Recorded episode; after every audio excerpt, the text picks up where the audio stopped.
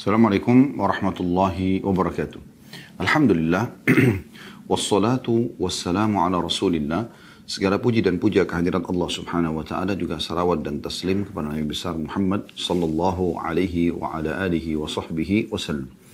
Saudaraku Siman, seperti biasa di hari Rabu siang jam atau pukul 13.00 kurang lebih walaupun hari ini sedikit kita telat, mohon maaf eh, sekitar 8 menit dan insya Allah nanti kita akan lebihkan juga 8 menit ke depannya.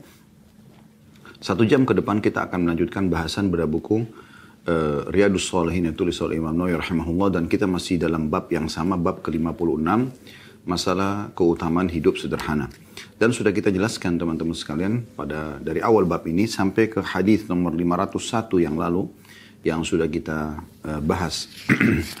Kurang lebih kita membahas dari awal bab ini itu ada dari hadis nomor 496, 497, 498, 499, 500, 501, 500, sampai 501. Itu kurang lebih ada enam buah hadis dan beberapa ayat sebelumnya uh, sudah kita jelaskan bagaimana Islam sebenarnya mengatur atau menetralkan tentang uh, pola hidup. Jadi kita tidak boleh uh, apa namanya dalam kondisi punya kemampuan tapi kita sengaja menyusahkan hidup kita, ya. atau eh, kita susah tapi kita sengaja menunjukkan kalau kita mampu sehingga muncul kesombongan. Kita berada di tengah-tengah. Di saat nikmat Allah Subhanahu wa taala ada melimpah, kita nikmati dan kita syukuri tapi tidak berlebihan. Ya. sehingga tidak butuh ada glamor kesombongan bagi orang kaya. Dia makan nikmat ya eh, yang ada di hadapannya dan dia boleh menikmati tentu eh, produk-produk yang bermerek, yang berkualitas karena itu dianjurkan dalam Islam tapi tidak boleh berlebihan. Ya. Tapi kalau dalam kondisi uh, dia hadir dalam kondisi hidupnya sederhana atau susah, maka dia nikmati. Begitu keadaan orang muslim. Di setiap keadaan dia bisa hidup. Di kehidupan kaya tidak boleh berlebihan, di kehidupan miskin juga dia tidak ya, berlebihan. Jadi dia berada di antaranya gitu. Dan dimaksud dengan hidup sederhana. Jadi bukan berarti orang kaya lalu kemudian pelit. Ini dilarang dalam Islam karena pelit bagian daripada dosa besar. Ya, sebagaimana sudah kita sering singgung bagaimana riwayat-riwayat yang menjelaskan uh, kalau Nabi SAW pernah menegur seorang sahabat yang penampilannya sangat kumuh, ya kemudian beliau mengatakan mana kau dari bekas nikmat Allah pada dirimu, ya kan? Jadi kalau kau punya kemampuan silakan, tapi jangan berlebihan. Disilakan dengan tabzir atau mubazir. Dan kalau uh, tidak ada, maka dia tetap menikmat. Kalau dia tidak punya sesuatu yang bermerek misalnya atau yang mewah, maka dia makan yang biasa. Dalam semua kondisi walaupun dia susah, dia bisa hidup. Itu pola hidup seorang muslim. Dan kita akan uh, menjelaskan pada kesempatan ini hadis nomor 502 dari awal kita belajar bagaimana baginda Nabi alaihi salatu wassalam memberikan gambaran Uh, bagi uh, kalau semua nikmat yang ada itu akan ditanyakan oleh Allah Subhanahu wa taala. Jadi kita ada nikmat kita nikmati dan kita bersyukur tapi tidak boleh berlebihan. Tidak ada nikmat kita bersabar. Maksudnya tidak ada misalnya makan atau minuman kita bersabar sambil kita ikhtiar. Dan itu juga sebuah karunia yang luar biasa karena sabar juga adalah tanda-tanda keimanan seseorang gitu kan. Hadis nomor 520 dari Abu Hurairah radhiyallahu anhu beliau berkata, "Kharaja Rasulullah sallallahu alaihi wasallam zata yaumin aw lailah, fa idza huwa bi Abi Bakr wa Umar radhiyallahu anhuma faqala, "Ma akhrajakuma min buyutikuma hadhihi as-sa'a?" Qala, "Al-ju'u ya Rasulullah." قال وأنا والذي نفسي بيدي لأخرجني لأخرجني الذي أخرجكما فقام معه Maka Nabi SAW mengatakan kuma faqama ma'ahu fa'ata rajulan minal ansar fa'idha huwa laysa fi bayti falamma ra'athu falamma ra'athu imra'atu qalat marhaban wa ahlan فقال لها رسول الله صلى الله عليه وسلم أين فلان قالت ذهب يستأذب لنا الماء إذ جاء, إذ جاء الأنصاري فنظر إلى رسول الله صلى الله عليه وسلم وصاحبيه ثم قال الحمد لله ما أحد اليوم أكرم أضيافا مني. فانطلق فجاء فجاءهم بإذك فيه بسر وتمر ورطب. فقال كلوا وأخذ المدية. فقال له فقال الله رسول الله صلى الله عليه وسلم إياك والحلوب. فذهب لهم فأكلوا من الشاة ومن ذلك الإذك وشربوا. فلما أن شبعوا ورأوا قال رسول الله صلى الله عليه وسلم لأبي بكر وعمر رضي الله عنهما والذي نفسي بيده لتسألن عن هذا النعيم يوم القيامة. أخرجكم من بيوتكم الجوع ثم لم ترجعوا حتى أصابكم هذا النعيم. sedikit panjang tapi kita akan terjemahkan insya Allah. Artinya kata Abu Hurairah radhiyallahu anhu suatu hari atau suatu malam beliau ragu di antara waktu itu Rasulullah SAW keluar rumah, ternyata beliau bertemu Abu Bakar dan Umar radhiyallahu anhuma. Maka beliau bertanya kepada mereka berdua, apa yang membuat kalian berdua keluar rumah pada waktu seperti ini? Maka mereka berdua menjawab, rasa lapar wahai Rasulullah. Maksudnya yang jawab adalah Abu Bakar dan Umar radhiyallahu anhu. Beliau bersabda, begitu juga aku. Demi Allah yang jiwaku ada di tangannya, sungguh aku juga keluar karena rasa lapar yang telah mengeluarkan kalian. Berdirilah bersamaku. Maka keduanya pun berdiri bersama Nabi SAW dan beliau SAW mendatangi seorang ansar, seorang laki-laki dari kaum ansar. Ternyata dia sedang tidak ada di rumahnya. Tak kala istri orang tersebut melihat Nabi SAW, dia berkata sambil menyambut, selamat datang dan silahkan. Rasulullah SAW langsung bertanya kepadanya, mana fulan? Maksudnya adalah suaminya. Maka wanita itu menjawab, dia pergi mencari air bersih untuk kami. Tak lama berselang orang ansar itu pun datang, dia langsung memandang Rasulullah SAW dan kedua sahabat beliau, maksudnya Abu Bakar dan Umar radhiyallahu anhu, kemudian berkata, Alhamdulillah, segala puji bagi Allah. Hari ini tidak ada seorang pun yang lebih mulia tamunya daripada aku. Dia lalu bergegas pergi dan kemudian datang dengan membawa satu tandan kurma yang berisi kurma muda, kurma matang, dan kurma mengkal. Ya. Lalu dia mempersilahkan sambil mengucapkan, makanlah dan dia lalu mengambil pisau. Maka Rasulullah SAW bersabda kepadanya, jangan menyembeli kambing perah. Dia pun menyembeli seekor kambing untuk mereka. Akhirnya mereka makan dari kambing itu. Dan dari standan kurma serta minum. Ketika mereka telah kenyang dan puas minum, Rasulullah SAW berkata kepada Abu Bakar dan Umar radhiyallahu anhuma, Demi Allah yang jiwaku berada di tangannya, kalian pasti akan ditanya tentang nikmat ini pada hari kiamat. Rasa lapar telah membuat kalian keluar, kemudian kalian tidak pulang hingga kalian memperoleh nikmat ini. Hadis diriwayatkan oleh Imam Muslim.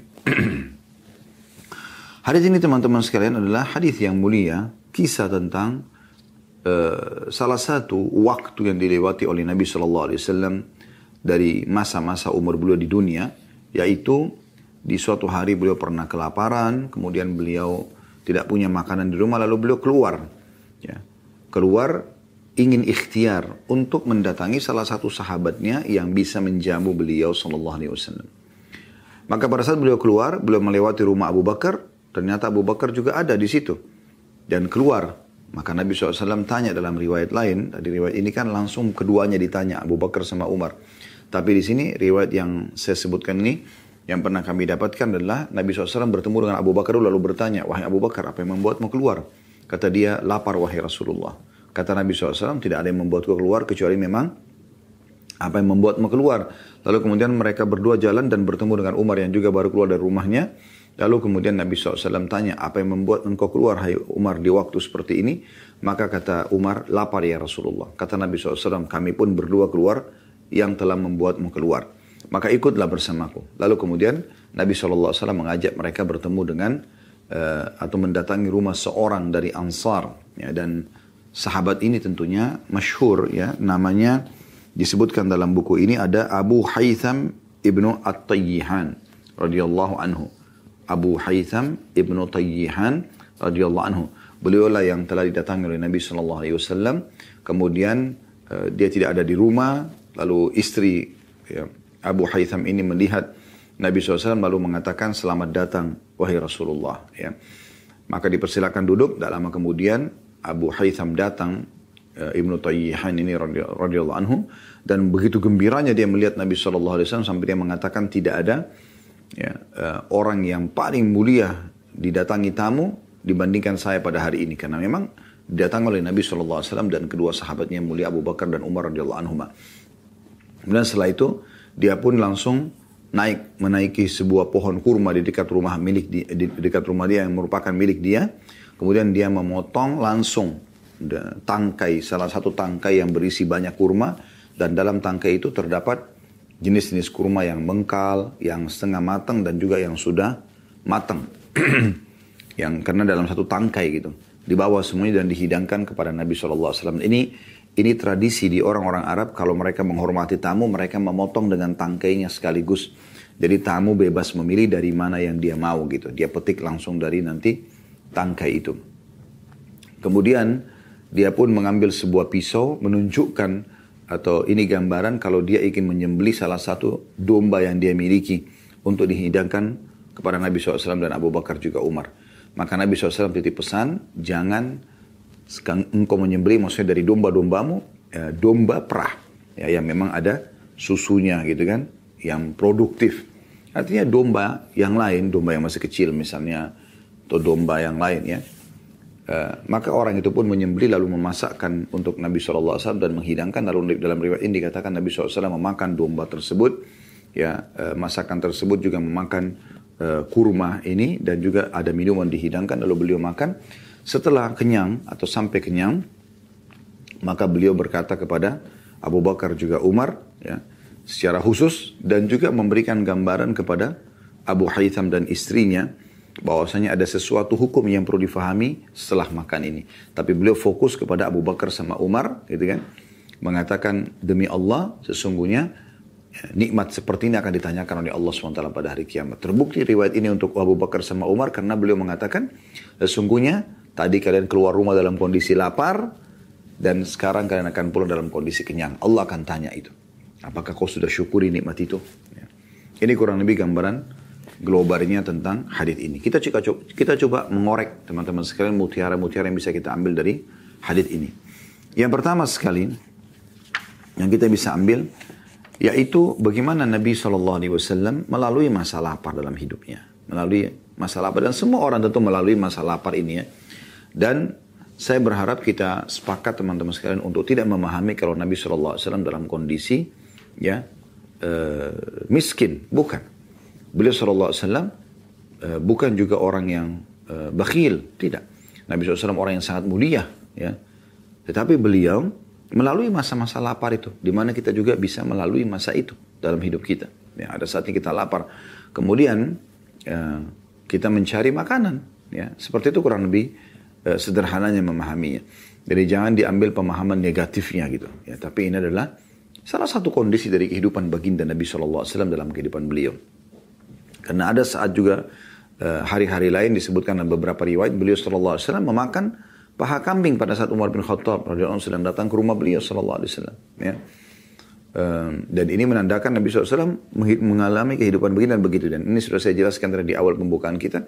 Orang beriman di saat makanan ada, mereka menikmati, bersyukur kepada Allah. Di saat makanan tidak ada, mereka bersabar, gitu kan? Mereka bersabar. Mereka bisa melalui dua keadaan ini, gitu. Tentu sambil pada saat uh, sedang tidak ada makanan berikhtiar, ya, coba ikhtiar mencari, ya, bekerja ataupun mencari seperti Nabi SAW di sini kasusnya mengunjungi seorang sahabat beliau. Jadi pelajaran yang pertama yang kita bisa ambil adalah bagaimana Nabi SAW juga melalui Eh, dalam masa hidup beliau selama di dunia, masa lapar dan ini normal. Ya, ini normal, semua orang bisa mengalaminya. Gitu. Kemudian eh, ini juga dialami oleh dua orang sahabat, Abu Bakar dan Umar radhiyallahu anhu yang kebetulan juga tidak menemukan makanan di rumah. Dan perlu diketahui juga di masa itu kita tahu Abu Bakar adalah orang yang sangat kaya radhiyallahu anhu. Dan beliau lapar karena di rumah tidak ada makanan. Nah ini tentu kalau kita hubungkan dengan kondisi pada saat itu, di saat itu belum ada kulkas, freezer, ya, tempat penyimpanan makanan gitu. Jadi kemungkinan besar pada saat mereka keluar memang ini tidak memungkinkan mereka untuk memiliki makanan yang siap di rumah gitu. Sehingga mereka harus keluar. Dan juga tidak setiap saat ada makanan siap saji bisa dibeli. Umumnya masih bahan-bahan mentah gitu kan. Dan Nabi SAW memberikan pelajaran penting kepada kita di sini. Kita boleh mengunjungi saudara kita, kerabat kita. Ya, walaupun kita memang niatnya ingin makan. Karena Nabi SAW melakukan perbuatan tersebut. Ya. Baik itu pelajaran pertama. Pelajaran yang kedua adalah bagaimana baginda Nabi SAW mendatangi salah satu sahabatnya. Dan kita tahu dalam Al-Quran kita dibolehkan makan di rumah kerabat kita ataupun di rumah sahabat kita. Ya, Itu e, boleh kita makan dan kita datang. Dan itu biasa saja. Gitu. Pada saat kita ingin makan gitu kan. Atau minum. Tentu di sini bukan kita datang untuk mengemis makanan setiap saat. Tidak. Di saat-saat tertentu. Di saat-saat tertentu yang kita butuhkan gitu kan. Kemudian yang ketiga kita ambil pelajaran adalah bagaimana uh, muliahnya orang Ansar secara khusus di sini disebutkan riwayat adalah Abu Haytham ya, bin uh, Tayyihan tadi ya radhiyallahu anhu yang disebutkan namanya Abu Haytham ibnu At-Tayyihan disebutkan di halaman uh, eh, 402 ya nama sahabat yang mulia ini oleh Imam Nawawi rahimahullah bagaimana mulianya beliau ya uh, mencintai tamu menyukai tamu terlebih lagi yang datang adalah manusia yang paling afdal di muka bumi ini yaitu baginda Nabi SAW diikuti dengan dua sahabatnya, sahabatnya yang paling mulia yaitu Abu Bakar sama Umar. Ini pelajaran lain juga ya. Bagaimana uh, seorang muslim harusnya uh, peduli sekali dengan masalah tamu karena kata Nabi SAW man kana yu'minu billahi wal yawmil akhir falyukrim dhaifa. Siapa yang mengaku beriman kepada Allah hari akhir maka dia harus meng menghargai, menghormati, memuliakan tamunya. Bahkan tamu itu punya hak ya selama tiga hari ya untuk dijamu. Selebihnya adalah sedekah dari tuan rumahnya. Jadi kita punya eh, kesempatan untuk meraih pahala. Ya, untuk meraih pahala dengan cara berbagi dengan orang gitu. Ya, kita sayangkan banyak di antara kaum muslimin di masa kita sekarang justru mereka merasa terganggu kalau ada tamu ya. E, atau misalnya tidak pernah sama sekali memuliakan e, mendapatkan keutamaan memuliakan tamu minimal ya dengan menemui mereka tegur sapa apalagi kalau sampai menyiapkan makan dan minum. Jadi itu satu perbuatan yang harusnya ya kita jadikan sebagai perhatian khusus gitu. kita letakkan perhatian khusus kalau ini bagian daripada syariat Nabi Shallallahu Alaihi Wasallam atau syariat Islam memuliakan tamu dan kalau kita selalu eksklusif tidak pernah menerima tamu maka berarti secara otomatis kita tidak akan mendapatkan kemuliaan ini ya, jadi kita bisa. Kalau yang kita tidak bisa menjamu di rumah, kita bisa menjamunya di tempat lain ya, di tempat lain. Jadi ini termasuk bagian daripada yang dicontohkan oleh Nabi Sallallahu Alaihi Wasallam. Dan dari pelajaran ini, bagaimana Abu Al Haytham uh, radhiyallahu anhu mengucapkan kata-kata yang sangat tepat. Beliau mengatakan, "Ma ahadunul yawma akrama adhiyafa minni." Tidak ada orang yang lebih mulia tamunya dibandingkan aku pada hari ini. Karena memang yang datang adalah baginda Nabi sallallahu alaihi wa ala alihi wa sahbihi wasallam. Pelajaran yang lain atau tepatnya mungkin yang kelima ya uh, dari apa yang sudah kita sebutkan tadi beberapa poin ya kita ulangi yang pertama adalah Nabi SAW melewati masalah pada dalam hidup beliau ini adalah hal yang normal terjadi kemudian yang kedua adalah uh, bagaimana langsung kita masuk uh, kemuliaan ya atau bagaimana seorang muslim boleh ya di saat dia membutuhkan makanan untuk datang makan ke rumah so, so, eh, kerabatnya ataupun temannya. Yang ketiga, pentingnya menjamu tamu. Ya, pentingnya menjamu tamu dan dicontohkan oleh sahabat Nabi Abu Haytham bin Tayyihan radhiyallahu anhu dan eh, bagaimana beliau tidak nanggung-nanggung dalam menjamu tamunya ya. Uh, tapi kita di sini pentingnya menjamu tamu. Kemudian yang keempat adalah uh, bagaimana pada saat menjamu tamu ini pelajaran tersendiri walaupun mirip dengan poin ketiga, yaitu memberikan maksimal apa yang kita miliki kepada tamu. Ya. Di sini uh, kita lihat Abu Haytham radhiyallahu anhu, beliau tidak nanggung-nanggung, langsung meng, me, menghidangkan yang terbaik beliau miliki. Ada dua di sini disebutkan dalam riwayat. Beliau uh, memotong satu tandan kurma, tangkai yang berisikan tiga jenis kurma di situ. Jadi menandakan memang satu tandan ini ada yang masih mengkal, ada yang setengah matang, ada yang sudah matang sekali. Karena memang semuanya ada di satu tangkai. Biasanya kita bisa memang buah kalau satu tangkai begini, tidak semuanya merata uh, matangnya gitu ya. Lalu kemudian dihidangkan dan saya sudah katakan tadi di awal pembacaan hadis ini, ini adalah penghormatan uh, tradisi orang Arab menghormati tamunya dengan cara menghidangkan seperti ini. Sehingga tamunya leluasa memilih dia mau kurma yang masih mengkalkah, yang uh, yang sudah uh, matang kah, setengah matang kah, atau memang yang sudah matang sekali.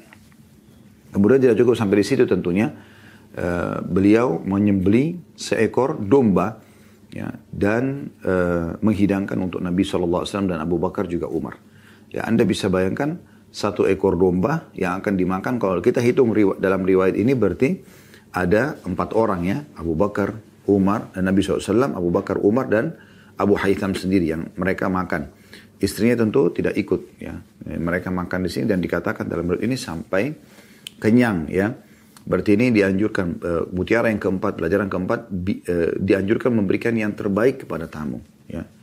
Dan uh, saya melihat saya pernah pribadi berapa kali mengunjungi rumah saudara kita muslim ada di antara mereka yang menanyakan misalnya mau makan apa, uh, mau minum apa misalnya uh, dingin atau panas. Ini satu adab yang baik menawarkan seperti itu. Tapi ada juga beberapa rumah yang saya mengambil pelajaran subhanallah dari akhlak mereka. Mereka tidak menanyakan. Mereka mengeluarkan minuman panas, minuman dingin, apa yang mereka miliki mereka keluarkan semua tanpa menanyakan kepada tamu. Nanti tamu yang milih, mau minum yang panas atau yang dingin. Ya. Apa yang mereka punya dari snack, dari kue-kue, dikeluarkan semuanya. Sehingga tamu yang memilih. Dan ini bentuk kedermawanan yang luar biasa. Gitu. Jadi tidak perlu menanyakan.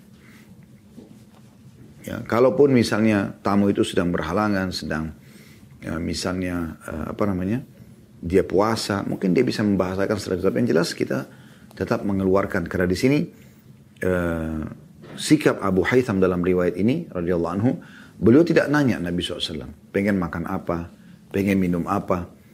Bagi dia yang terbaik dia keluarkan. Ya, mengambil satu tandan kurma tadi langsung dan itu yang terbaik tentu di kalangan orang-orang Arab dulu kalau menghormati tamu. Dan juga menyembeli seekor domba khusus untuk dihidangkan pada saat itu. Ini juga sebuah kemuliaan. Dan sampai hari ini kami ketahui di uh, sebagian teman-teman kami dulu yang tinggal di Madinah mereka sangat menghormati seorang tamu kalau mereka sembelihkan seekor domba ya atau hewan dan kita tahu juga diceritakan dalam Al-Quran tentang Nabi Ibrahim AS yang dikenal punya julukan Abu uh, Eh, dia adalah bapaknya para tamu ya, Abu Dhi'fan. Jadi beliau uh, uh, alaihi, salat, alaihi salatu Nabi Ibrahim AS suka sekali dengan tamu. Dan beliau diceritakan waktu datang malaikat ingin menyampaikan berita gembira tentang istrinya Sarah akan hamil dan melahirkan Ishak. Sekaligus juga akan uh, uh, berangkat setelah itu ke wilayah kaum Nabi Lut dan menghancurkan kaum Nabi Lut yang melakukan homoseksual. Maka pada saat itu diceritakan dalam Al-Quran bagaimana Nabi Ibrahim AS langsung ke belakang lalu menyembeli seekor anak sapi lalu kemudian menghidangkan walaupun malaikat tidak bisa memakannya. Tapi ini contoh gitu ya eh, penghormatan terhadap tamu. Jadi kita coba memberikan yang terbaik kepada tamu kita apa yang kita bisa berikan gitu. ini pelajaran yang keempat. Pelajaran yang kelima yang bisa kita ambil adalah eh, bagaimana uh, bolehnya mencampur makanan di sini. Ya. Kalau kurma kan buah ya. Kemudian makanan gurihnya ya ada kambing ya. Di sini disebutkan dalam riwayat fa'akalu minasyati wa min dzadikal ilqi wa syaribu. Maka mereka makan dari kambing tersebut, masakan domba tadi, dan juga memakan dari ya, tandan kurma tadi serta mereka minum.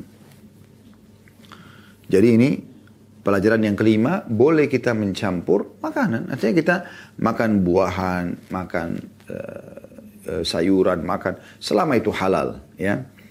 Dan di sini Nabi Shallallahu Alaihi Wasallam uh, sering kali memang dalam beberapa riwayat juga disebutkan beliau menggabungkan bahkan antara buah dengan buah beliau pernah makan kurma dengan semangka sambil beliau menunjuk ke kurma tersebut sambil mengatakan panasnya ini akan didinginkan oleh ini. Ditunjuklah ke semangka itu. Ya, maksudnya dinginnya semangka akan menetralkan panasnya kurma. Dan dinginnya ini ditunjuk semangka tersebut akan dinetralkan oleh panasnya ini gitu.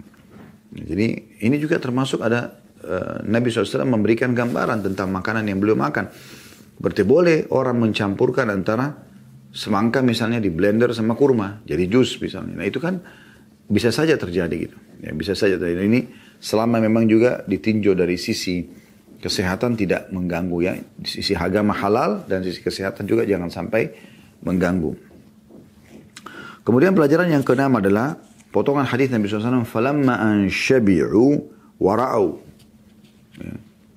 Pada saat mereka sudah kenyang, ya, dan puas minum. Berarti di sini boleh orang makan sampai kenyang, tapi tidak berlebihan, gitu kan? Ada orang yang, maksudnya sampai dia merasa oh dirinya cukup gitu. Jadi bukan berarti di bab ini, di bab keutamaan orang hidup sederhana, kemudian enggak kita makan, enggak usah kita makan misalnya masih lapar nih, kita lapar memang butuh makanan, tapi kita makan satu sendok nasi ya cukup. Padahal sebenarnya kita butuh, tubuh kita butuh nutrisi, kita makan saja, selama kita butuh, gitu kan? Kita tidak bicara kalau orang yang diet itu lain, ya. tapi maksudnya secara umum orang makan. Dan di sini Nabi SAW makan dikatakan sampai kenyang dan minum sampai puas, ya sampai merasa memang sudah tidak butuh lagi minum. Kan biasa ada orang pada saat makan, kami berapa kali gitu ya, baik e, kami sedang menjamu tamu atau memang e, kami sedang dijamu sebagai tamu, maka kadang-kadang e, sebelum makan dikeluarkan hidangan mungkin ya ringan, kemudian ada makan berat, kemudian ada lagi setelah itu buah-buahan dan minuman yang lain, itu biasa terjadi. Yang penting teman-teman sekalian tidak tabzir, tidak mubazir, tidak berlebihan. Akhirnya sampai membuat seseorang itu ya membuang-buang sisa makanan dan minuman ataupun misalnya ya, dia uh, uh, apa namanya uh, kekenyangan yang sampai membuat dia malas beribadah ya jadi ini perlu juga digarisbawahi. Jadi artinya kita boleh nikmati, kita boleh makan, minum, tapi yang jelas kita harus membatasi, jangan sampai berlebihan. Ya. Jangan juga kita terlalu perhitungan sehingga akhirnya kita masih lapar, lalu kemudian kita sudah berhenti makan dengan alasan misalnya zuhud di dunia atau dengan uh, salah faham memahami judul kita misalnya keutamaan lapar dan uh, hidup sederhana. Ini kami tulis karena sesuai dengan apa yang ditulis oleh Imam Nawawi rahimahullah ya. Jadi sini bukan keutamaan lapar kita disuruh lapar terus, tidak. Maksudnya kalau ada orang dalam kondisi lapar dan dia sabar, dia punya keutamaan dalam itu. Ya. Jadi ini poin juga perlu di garis bawahi teman-teman sekalian. Ya.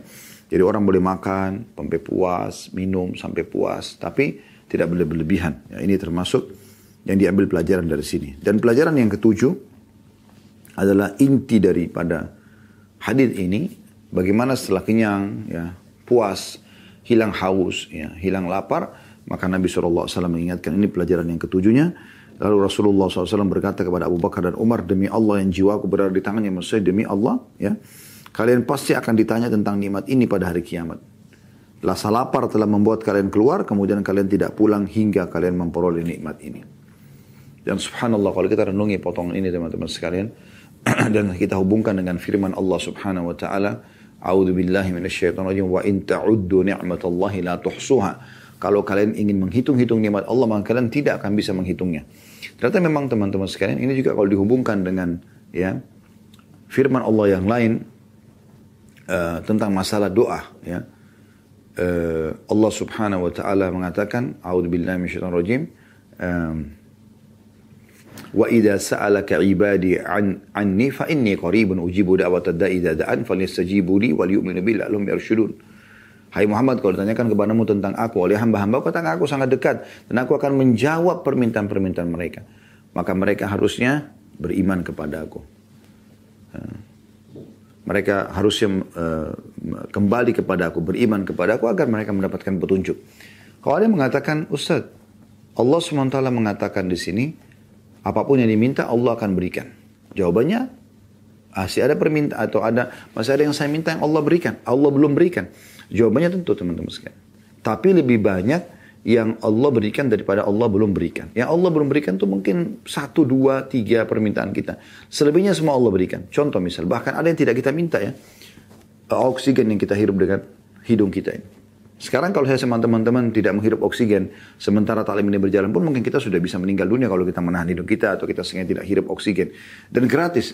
Anda pernah berpikir nggak kalau seandainya kita uh, Naudzubillah semoga tidak ya masuk rumah sakit dan butuh oksigen tambahan ya karena sesak nafas dan yang sejenisnya maka kita membutuhkan tabung oksigen berapa yang harus kita bayar teman-teman sekarang sekarang di udara lepas ini di ruangan kita masing-masing sekarang anda apa di, apakah ada di kantor di rumah atau anda sedang di kendaraan anda atau kami sedang di studio ini sama kita mendapatkan bahkan tanpa kita minta dan ini yang membuat hidup kita bisa berjalan gitu kan Ini hitungan detik kalau Allah SWT tahan saja ini, hitungan detik mungkin kita bisa wafat.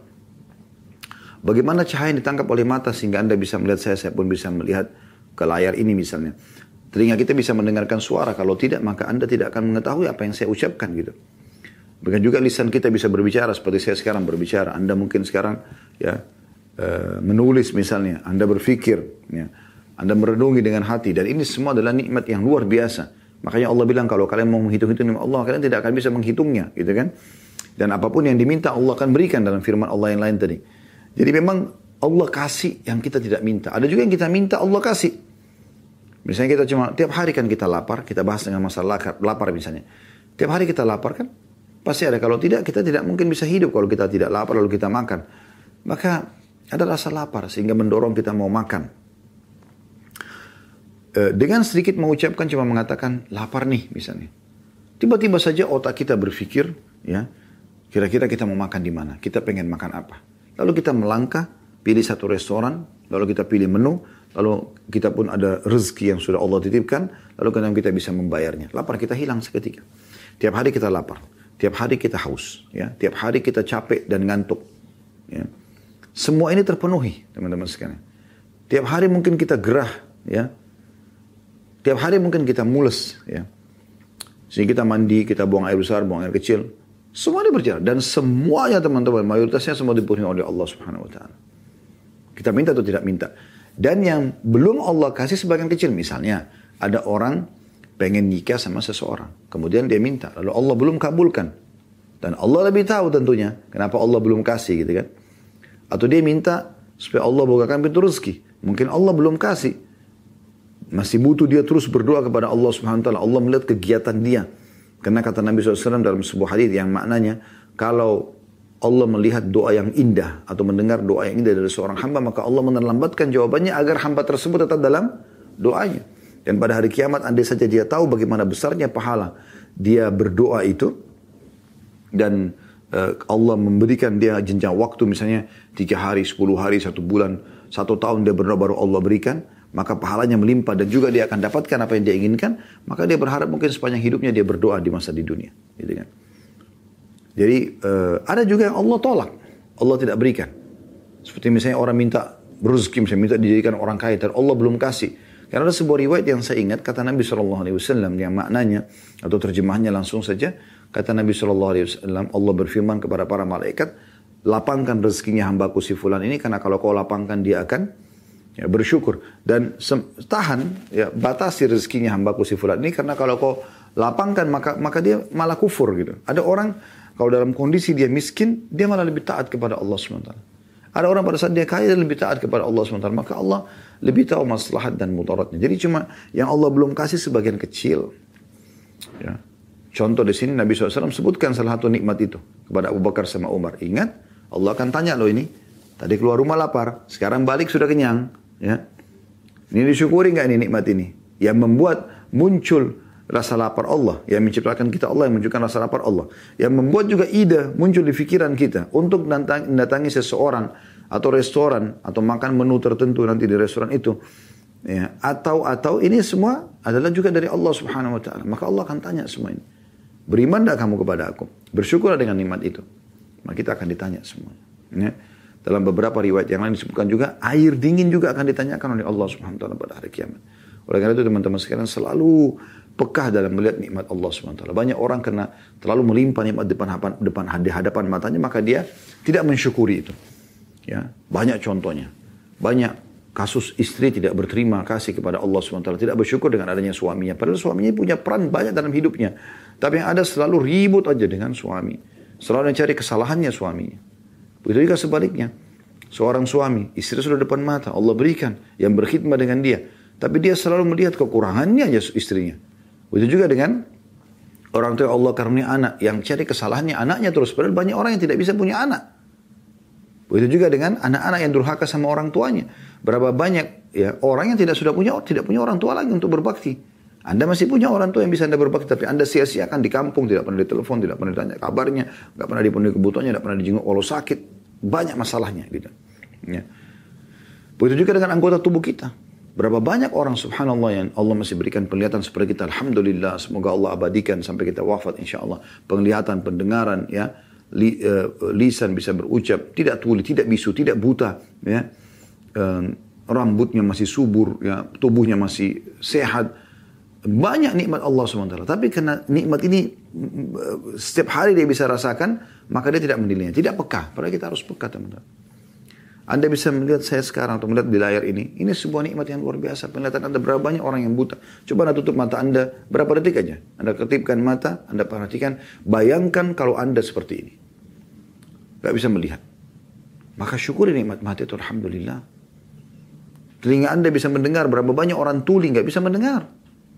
Tidak tahu apa yang orang ucapkan. Ada orang bisu gak bisa bicara. Kita masih bisa mengucapkan, ya.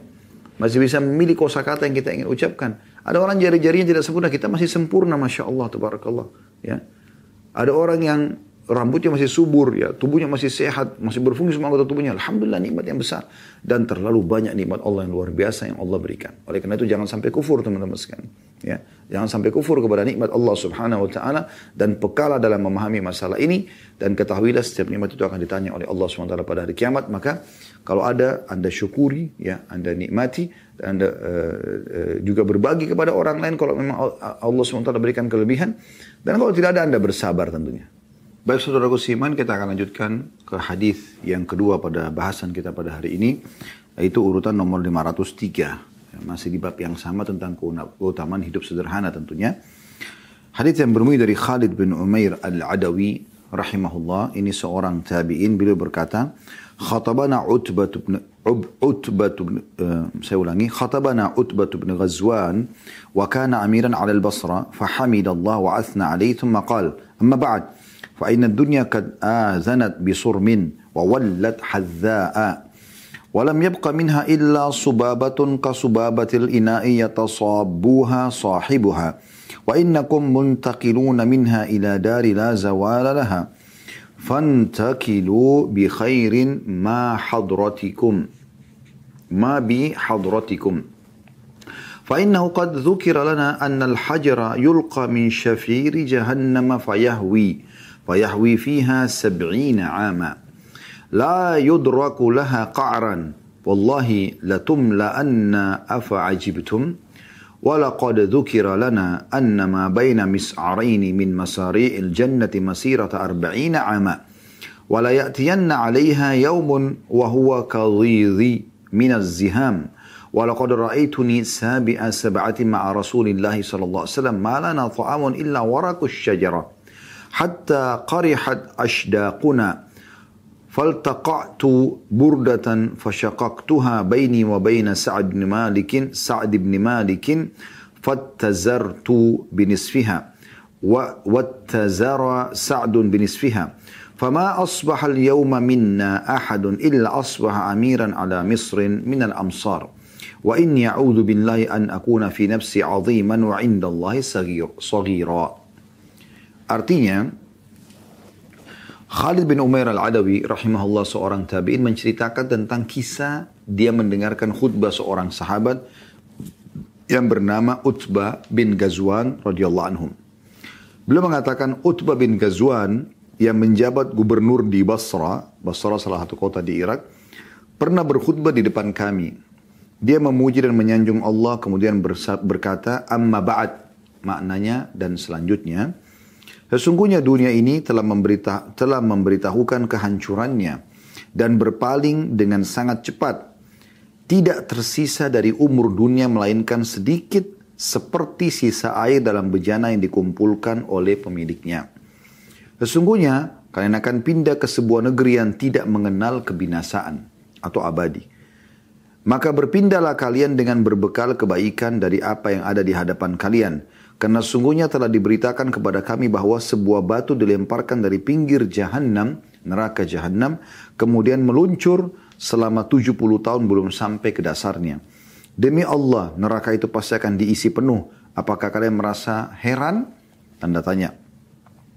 Dan telah diberitahukan kepada kami bahwa jarak antara dua pintu gerbang dari pintu-pintu gerbang surga adalah sejauh perjalanan 40 tahun. Dan suatu hari nanti ia akan penuh sesak oleh orang-orang yang memasukinya. Sungguh aku telah menyaksikan diriku orang ketujuh dari ketujuh orang bersama Rasulullah sallallahu alaihi wasallam. Waktu itu kami tidak memiliki makanan sama sekali kecuali hanya daun-daun pohon sampai bibir kami terluka. Kemudian ya, saya mendapatkan satu po, satu potong kain burda. Saya membelahnya menjadi dua antara aku dan Sa'ad ibn Malik. Saya bersarung dengan separuhnya dan Sa'ad juga bersarung dengan separuhnya. Tapi masing-masing dari kami sekarang telah menjadi gubernur pada salah satu wilayah. Sesungguhnya aku berlindung kepada Allah. Jangan sampai dalam pandangan diriku aku ini besar. Tapi kecil di sisi Allah. Hadis ini diriwayatkan oleh Imam Muslim. Tentu hadis sebelumnya juga hadis nomor 502 diriwayatkan oleh Imam Muslim ya. Riwayat ini teman-teman sekalian riwayat yang agung dan mulia. Tentang cerita seorang sahabat. Uh, Utbah bin Ghazwan radhiyallahu anhu pada saat menjabat menjadi gubernur di Basra, di salah satu kota di Irak. Beliau menceritakan di khutbahnya itu bagaimana memberikan kesadaran kepada kaum muslimin tentang beberapa hal. Yang pertama, tentang dunia ini. Kalau dunia ini yang banyak orang bersaing karenanya, ya, berperang, sikut-sikutan, ya, saling menggibah, memfitnah, menjatuhkan ini sebenarnya ya dia sudah mengiklankan masa tuanya dan kebinasaannya. Dan juga ya dia sudah akan pergi. Di sini dikatakan tentu dia akan pergi dengan cepat ya. Dan umurnya tersisa hanya seperti air yang tersisa di bejana pemiliknya. Anda bisa lihat kalau bejana sudah diminum beberapa kali dan sisa sedikit. Berapa tetes aja di dalamnya. Maka beliau menggambarkan begitu umurnya dunia sekarang. Tadinya penuh bejana tapi sudah dipakai dari sudah miliaran tahun, ya. Jadi sudah ya tersisa cuma seperti tetesan air sedikit. Artinya untuk apa kalian mau bersaing untuk urusan dunia ini? Bukan cuma kalian, sudah banyak orang sebelum kalian juga sudah wafat sebelumnya. Lalu beliau mengatakan dan kalian akan pindah kepada negeri yang abadi. Maka pergilah ke sana pada saat saya menghadapi kematian dengan membawa bekal yang terbaik yang di hadapan kalian. Tidak usah sibuk buat yang sulit, yang depan mata, mudah. Sholat lima waktu, puasa Ramadan, apa yang anda bisa lakukan? Bakti sama orang tua jenguk, orang sakit, berkata jujur, eh, beramah, ramah, dermawan, dan sebagainya. Itu aja yang depan mata, kerjakan. Bawa itu bekal ke sana. Ya. Dan ketahuilah, Beliau mengingatkan, setelah mengingatkan masalah dunia dan pentingnya orang menuju ke akhirat kepada kehidupan abadi membawa bekal yang terbaik, beliau mengatakan, telah sampai kepada kami, kalau neraka itu sangat dalam. Ini sudah cukup menggambarkan bagaimana dahsyatnya neraka itu. Gitu kan? Ini sudah kita bedah panjang lebar di bahasan buku Rasulullah SAW cerita tentang surga dan neraka dan sering kami ucapkan 30 pasal sekian ada di playlist YouTube Anda bisa lihat bagaimana secara terinci kami bahas tentang masalah neraka tentu dengan izin Allah SWT kami hanya membacakan saja gitu kan. Kalau Anda menjadi mendapatkan hidayah karena itu Alhamdulillah itu dari taufik. Itu adalah taufik dari Allah Subhanahu Wa Taala. Itu adalah ya Allah memberikan kemudahan untuk Anda gitu ya nah di sini dikatakan salah satu riwayat tentang neraka itu adalah sesungguhnya dalamnya itu lebih dalam dari 70 tahun. Karena ada batu yang dilempar dari pintu utama neraka paling atasnya. Itu melayang-layang 70 tahun belum sampai ke dasarnya. Beliau ingin menyampaikan sebenarnya titik pesan yang diancamkan oleh Allah kepada kalian itu adalah sesuatu yang dahsyat. Hanya karena berbuat kemaksiatan, ya, bohong, zina, riba, menipu dan segala macam, itu hanya masuk neraka loh. Itu lebih dalam dari 70 tahun, melayang-layang itu sudah tersiksa, apalagi sudah sampai ke dasar yang lebih tidak tidak mungkin keluar dari neraka itu. Kecuali dengan izin Allah subhanahu wa ta'ala, kalau Allah inginkan. Dan ketahuilah, kami juga telah diinformasikan bagi orang-orang yang patuh, kalau surga itu antara satu tiang pintunya ke tiang yang satu, ya itu jaraknya 40 tahun. Dan ketahuilah, neraka itu akan penuh dengan orang-orang yang durhaka, dan surga juga akan dipenuhi terdesak uh, sampai mendes terdesak atau men, uh, saling berdesakan orang akan masuk ke dalam surga. Maksudnya saking banyaknya orang yang masuk ke dalam surga itu. Karena Nabi SAW sebutkan dalam hadis yang lain yang beliau ingin singgung di situ adalah antara dua tiang pintu gerbangnya surga itu itu akan 40 tahun dan akan penuh manusia masuk dari pintu gerbang yang luas itu. Semoga Allah SWT jadikan kita termasuk ahli surga ini tanpa hisab. Semoga Allah selamatkan dari api neraka. Allahumma amin. Kemudian setelah menjelaskan masalah itu, ya, beliau sudah jelaskan tentang masalah dunia dan bagaimana sebentar lagi kita akan tinggalkan dan ini memang akan hancur dunia ini serta berbekal dengan yang sebaik-baiknya apa yang terjadi depan mata kalian ketahuilah dan beliau ingatkan yang kedua ada neraka yang Allah ancamkan bagi para pembangkang itu dalam sekali batu aja dilempar 70 tahun melayang belum sampai ke dasarnya maka itu tempat siksaan yang sangat luar biasa ya kemudian juga bagi orang yang taat ada surga ya ini peringatan beliau yang ketiga. Nah, ada surga dan surga itu antara pintu gerbangnya tiang ke tiang itu 40 tahun dan akan juga dipenuhi oleh orang-orang yang patuh dan beriman masuk ke sana. Kemudian beliau masuk ke menceritakan tentang keadaannya. Dia mengatakan dan untuk memberikan gambaran bagaimana melalui dunia ini ya orang beriman ada nikmat dia nikmati tidak tidak ada dia bersabar dia bilang saya pernah termasuk berjalan bersama Nabi SAW tujuh orang dan saya saya salah satu dari tujuh orang itu kami sedang berjalan dan kami tidak punya makanan kecuali daun-daun pohon. Maka kami pun makan daun-daun pohon sampai membuat mulut kami luka, gitu kan. Ya, tidak ada makanan lagi. Kehabisan makan bekal di jalan. Tapi orang beriman sabar. Mereka tidak berkeluh kesah. Nikmat ada mereka menikmati kalau sebagaimana tadi hadis tentang Nabi SAW makan dengan Abu Bakar Umar sampai kenyang. Riwayat ini Utbah bin Ghazwan menceritakan pernah Nabi SAW jalan bersama kami. Tidak ada makanan maka kita bersabar. Makan daun pohon saja. Ya. Dan itu dilalui gitu. Plus lagi, waktu itu saya tidak punya pakaian. Saya hanya punya satu lembar kain, tapi cukup besar, yang cukup saya bagi dua, saya berikan kepada ya Sa'ad bin Malik, ya salah satu sahabat Nabi yang lain. Setengahnya saya pakai untuk bisa melindungi untuk aurat saya, setengah juga saya kasih kepada dia. Jadi saking sederhananya hidup mereka pada saat itu di masa Nabi SAW. Dan beliau mengatakan, Subhanallah, Allah mengubah keadaan itu yang tadinya kami hidupnya biasa, sederhana sekali. Ya, dan tidak ada satu orang pun di antara kami, maksudnya para sahabat Nabi, yang tujuh orang itu, yang hidup bersama, yang jalan sama Nabi dan makan daun pada saat itu, kecuali sudah menjadi gubernur di wilayah masing-masing. Artinya, Allah balik sekarang keadaan bisa punya jabatan, menjadi pemimpin masyarakat gitu kan. Dan gubernur tentu makanannya akan ada, tempat tinggalnya akan ada, fasilitasnya ada gitu kan. Lalu kata beliau titip pesan terakhir, dan aku berlindung kepada Allah jangan sampai aku menjadi besar dalam diriku, merasa aku ini orang yang paling faham tentang agama, paling dekat dengan Rasulullah SAW, kemudian juga termasuk orang yang uh, apa namanya, yang uh, sekarang juga gubernur, maka aku punya kejabatan, jangan sampai aku jadi besar dalam diriku, tapi aku kecil di sisi Allah Subhanahu Wa Taala. Ini kurang lebih globalnya makna hadis ini. Kita coba ambil mutiara dari hadis ini teman-teman sekalian. Yang pertama, adalah bagaimana ya kesolehan Utbah bin Ghazwan radhiyallahu anhu dan bagaimana beliau pada saat menjabat menjadi gubernur beliau bukan ya malah e, meninggalkan kewajibannya sebagai sahabat Nabi yang sudah belajar agama untuk berdakwah. Tidak, seorang muslim harus tahu kita ini semua adalah marketing. Ya, tanda kutip sini kita ini semua adalah marketing.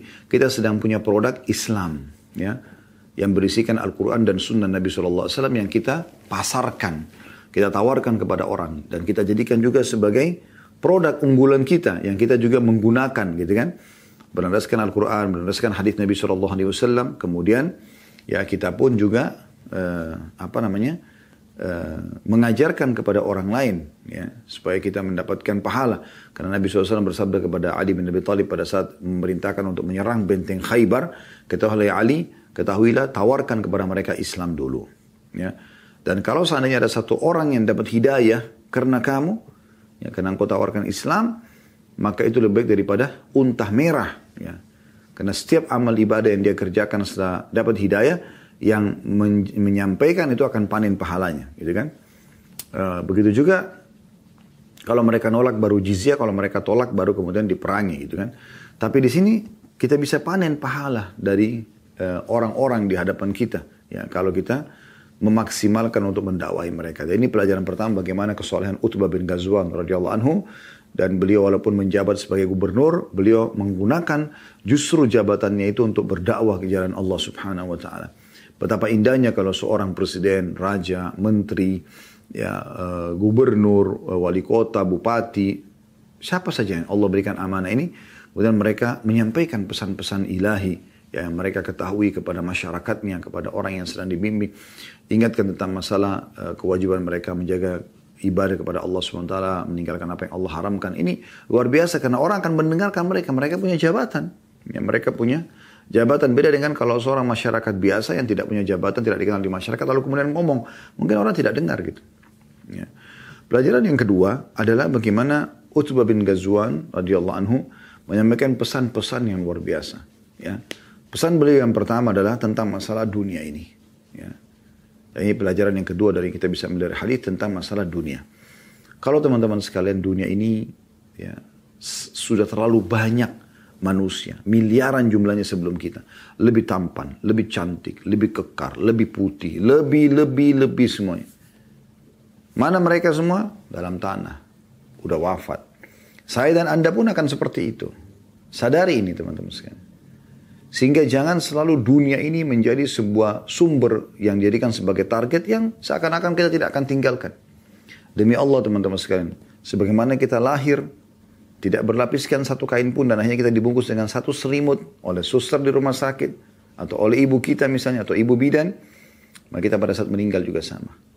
Baju ini, ya, jam tangan ini, celana ini dan seterusnya. Kopiah ini, apa saja.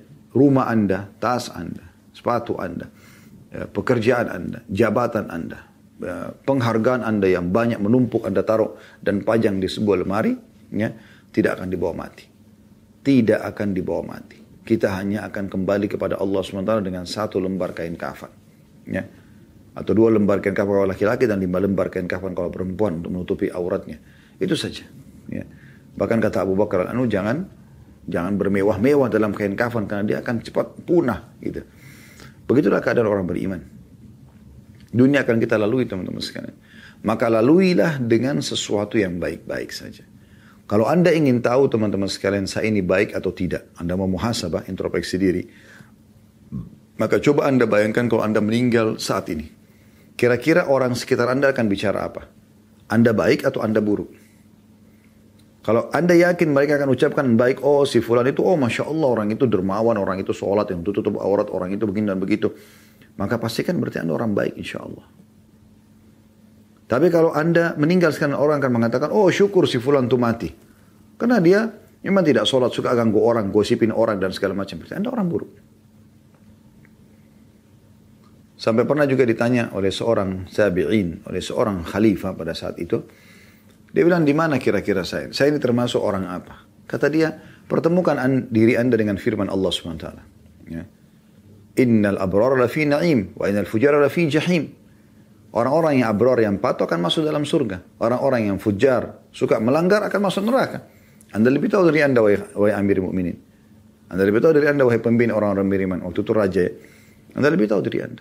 Apakah anda termasuk abrar, orang yang patuh sama Allah selama ini, sehingga anda nanti pada saat meninggal akan masuk surga, atau memang anda sekarang melanggar hukum Allah SWT, menzalimi orang, tidak mengerjakan perintah-perintah Allah, maka anda akan masuk ke jahim, ke neraka jahanam.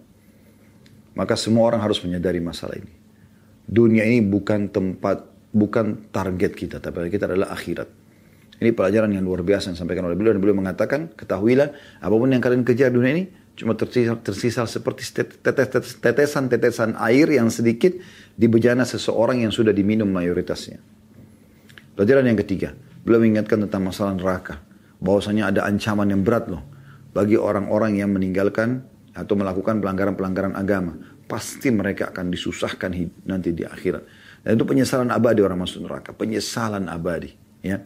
Anda coba ambil korek, saya sudah sering kasih contoh ini, korek gas biasa kalau Anda bakar ibu jari Anda ini, jempol Anda, hitungan detik saja, maka sudah cukup membuat dia memar. Kalau Anda biarkan satu menit mungkin bisa matang, luka bakar, Anda harus operasi. Itu baru sebentar. Bagaimana teman-teman sekalian kalau ruangan yang Anda ada sekarang ini semuanya penuh dengan api. Dan suhu panasnya, kata Nabi SAW neraka itu, ya 70 kali lipat, 69 kali lipat dari panasnya api dunia. Ya. Karena kata Nabi SAW, api kalian ini sebenarnya salah satu bagian dari 70 bagian api neraka, api akhirat. Jadi masih ada 69 kali lipat lebih panas di sana. Anda bisa bayangkan bagaimana panasnya di sana nanti. Wa naudzubillah. Ini semua hanya karena melanggar. Kenapa harus Anda melanggar? Kenapa enggak menjadi orang yang patuh? Toh yang halal lebih baik daripada yang haram kan begitu. Kenapa tidak nikmati yang halal saja? Kenapa harus yang haram? Dan kenapa Anda tidak lakukan ketaatan? Sementara ketaatan punya kenikmatan. Orang yang sudah sholat dan menikmatinya, mengejar keutamanya orang yang puasa, orang yang zakat, orang yang haji. Kalau dia nikmatin itu, dia tahu mengejar keutamanya, dia harus ada kenikmatannya. Ya. Kenapa Anda tidak menjadi orang baik saja? Toh, batasan umur kita sangat terbatas. Kecuali kalau Anda abadi selamanya di dunia ini, tidak akan ada Anda masa tua, tidak akan ada mati, tidak ada hisab, tidak ada hari akhirat itu lain. Tapi ini semua ada loh. Dan sudah disampaikan kepada Anda. Beruntunglah orang yang me me menyadari masalah dan dia dia dia apa namanya menyelamatkan dirinya karena ada di tangan anda penyelamatan itu. Pelajaran yang keempat yang bisa kita ambil tentang masalah wasiat masalah surga. Pintu gerbangnya saja antara tiang sama tiang yang sebelah itu adalah 40 tahun dan akan dipenuhi oleh orang-orang beriman masuk ke dalamnya. Berbahagianya luar biasa. Sampai Imam Muhammad rahimahullah mengatakan, ya, pada saat ditanya kapan kami bisa santai istirahat, kata beliau kalau kedua kakimu sudah masuk ke dalam surga. Itu baru luar biasa. Tidak ada masa tua. Kata Nabi SAW di surga itu tidak ada lagi buang air besar, tidak ada buang air kecil, tidak ada beringus, tidak ada sakit. Ya. Gak ada gangguan orang. Semuanya nikmat abadi. Dan dalam riwayat lain sudah kita jelaskan ini di beda buku Rasulullah SAW cerita, cerita tentang surga dan bercerita tentang surga dan neraka.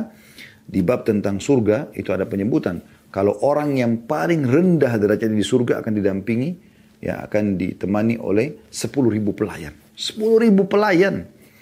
Setiap pelayan bawa dua nampan. Dan dia akan makan dari awal nampan sampai nampan yang terakhir tanpa merasakan kenyang. Nikmatnya sama gitu. Dan sekian banyak keutamaan yang luar biasa yang Allah janjikan. Semoga Allah SWT jadikan kita termasuk ahli surga dan jauhkan kita dari api neraka.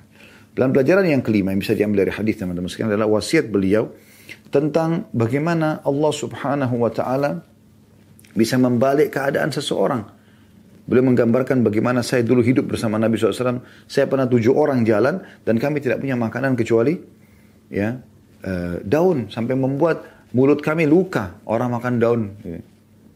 Tidak ada makanan lain untuk membuat supaya lapar hilang, gitu kan? Tapi pada hari ini, pada saat saya sedang khutbah kata beliau, Utbah bin Ghazwan anhu, saya sedang menjadi gubernur dan tujuh orang itu, enam orang selain saya pun semua jadi gubernur di wilayah masing-masing. Artinya Allah balik keadaan kami. Allah berikan kepada kami nikmat-nikmat ini, gitu kan? Setelah kami bersabar dalam cobaan, Allah berikan nikmat itu. Karena Allah mengatakan dalam Al-Quran, inna ma'al usri yusra. Di setiap ada kemudahan gitu. Dan beliau mengatakan, ini wasiat yang terakhir dari beliau dan ini juga pelajaran kita yang keenam yang penutupan insya Allah. Yaitu beliau mengatakan, dan aku berlindung kepada Allah, jangan sampai aku menjadi besar dalam diriku, dan aku kecil di sisi Allah SWT. Ini berbahaya sekali. Dia selalu berbangga-bangga sombong dengan dirinya seakan-akan dia semua yang menjadi uh, yang murni mendapatkan semua ini padahal sebenarnya Allah SWT yang memberikan maka dia dipandang kecil dan hina di sisi Allah Subhanahu wa taala. Maka kita harusnya minta agar kita justru diagungkan oleh Allah Subhanahu wa taala jadikan sebagai wali-walinya dan justru kita menjadi kecil dalam diri kita ya. Orang yang uh, yang beriman kepada Allah Subhanahu wa taala akan melihat makin besar nikmat Allah maka dia merasa makin kecil dirinya ya. Makin luas ilmunya, makin luas rezekinya, makin tinggi jabatannya, dia makin merasa bagaimana ini saya bertanggung jawabkan depan Allah hari kiamat. Jadi dia makin justru berhati-hati. Nah itu orang yang beriman kepada Allah subhanahu wa ta'ala. Semoga Allah jadikan kita termasuk orang-orang ini insya Allah. Baik ini yang kita bisa bahas pada kesempatan ini insya Allah. Bismillahirrahmanirrahim.